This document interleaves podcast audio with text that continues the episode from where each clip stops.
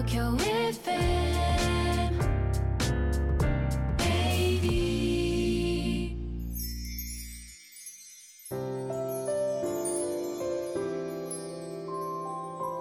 このポッドキャスト放送は毎週日曜夜7時55分よりお届けしている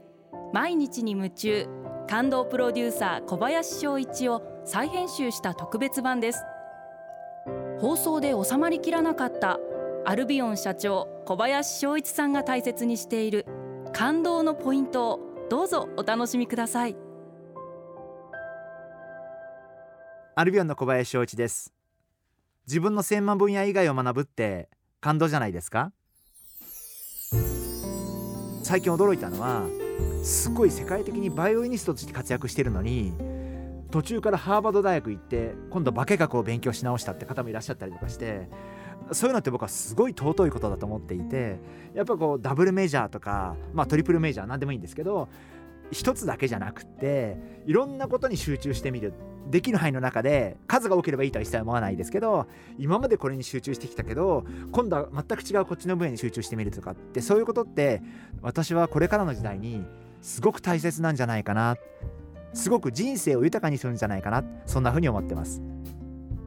えー、仕事ですから例えばある部署に一つの部署に3年いれば5年いればやっぱりその部署の専門になるしその部署の専門知識も学びますし詳しくなりますし誰にも負けなくなりますしそれはそれで私は素晴らしいことだと思っています。ただし私が思うのは実は私自身の経験で言わせていただくと私は大学を出て突然西武百貨店の美術部っていう聞いたこともない部署に配属されて突然陶器焼き物を販売しろって言われて数万円から数百万円する焼き物を一生懸命売るという日々を過ごしました。で仕事始めた時になんで大学で美術専攻でもないのにこんな部署に配属されて焼き物という自分の知らない世界のものを売らなければいけないんだろうってすごいその時に悩みました。でもまあせっかく配属されたんだからやっぱり勉強しようっていうふうに途中から考え直してお休みの日に岐阜県の多治見に行ったりとか岡山県の備前行ったりとかして一生懸命焼き物を自分なりに勉強してまあだんだんだんだんそれで自分が売れるようになっていった。そして毎日触れてますから当然1年経てばすごく焼き物に対する愛情も出てきてやっぱり好きになっていって好きな作家さんもできてきて自分のお金でも少し安いのは買ってみたりとかしてっていう風にすごく美術というものにハマってきました。そして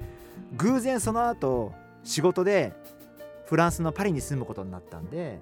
パリに行って今度はパリに行ったらすっごい美術館の宝庫で本当に毎週末素晴らしい芸術それは絵画も彫刻もいろんな分野の素晴らしい芸術がたくさんあって本当にものすごい勉強になってすごく週末が来るのは楽しみでしたしで結果パリの生活が終わって東京に戻ってきてアルビオンという会社のある程度のポストになって今度はアルビオンの商品開発に関わるようになって今度はじゃあアルビオンの商品を作る時の新しい商品のパッケージのデザインを自分が決済しなければいけない立場になりました。その時にふっと思ったのは偶然あの時大学を出て焼き物に出会って美術に少し興味を持ってその後パリに行って芸術にすごく触れる機会が多くなってそして日本に帰ってきて今度は自分が想像だにしなかった化粧品の容器のデザインの決済をしなければいけない立場になる。その化粧品の容器のデザインの決済をする時にその私がパリで見てきた美術芸術フランスで触れてきた芸術あるいは日本で触れた焼き物の世界そういうものがものすごくそれが参考になったし本当にそういう経験をしてきてよかったなってっていうことを思いました。でそういうことから考えると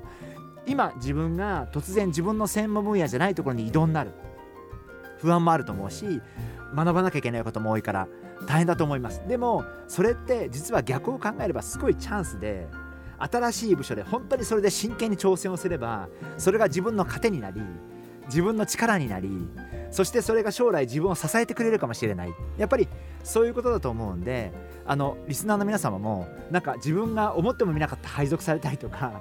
思ってもみなかった部署に生かされることがあると思うんですけど逆にそれはプラスに捉えてみてそこで思いっきり勉強してその世界に思いっきり浸ってそこの第一人者になってっていう風にやるときっと自分の人生にとって素晴らしい結果が待っているんじゃないかなそんなふうに思ってます。人生ってたった1回ですからその場その場で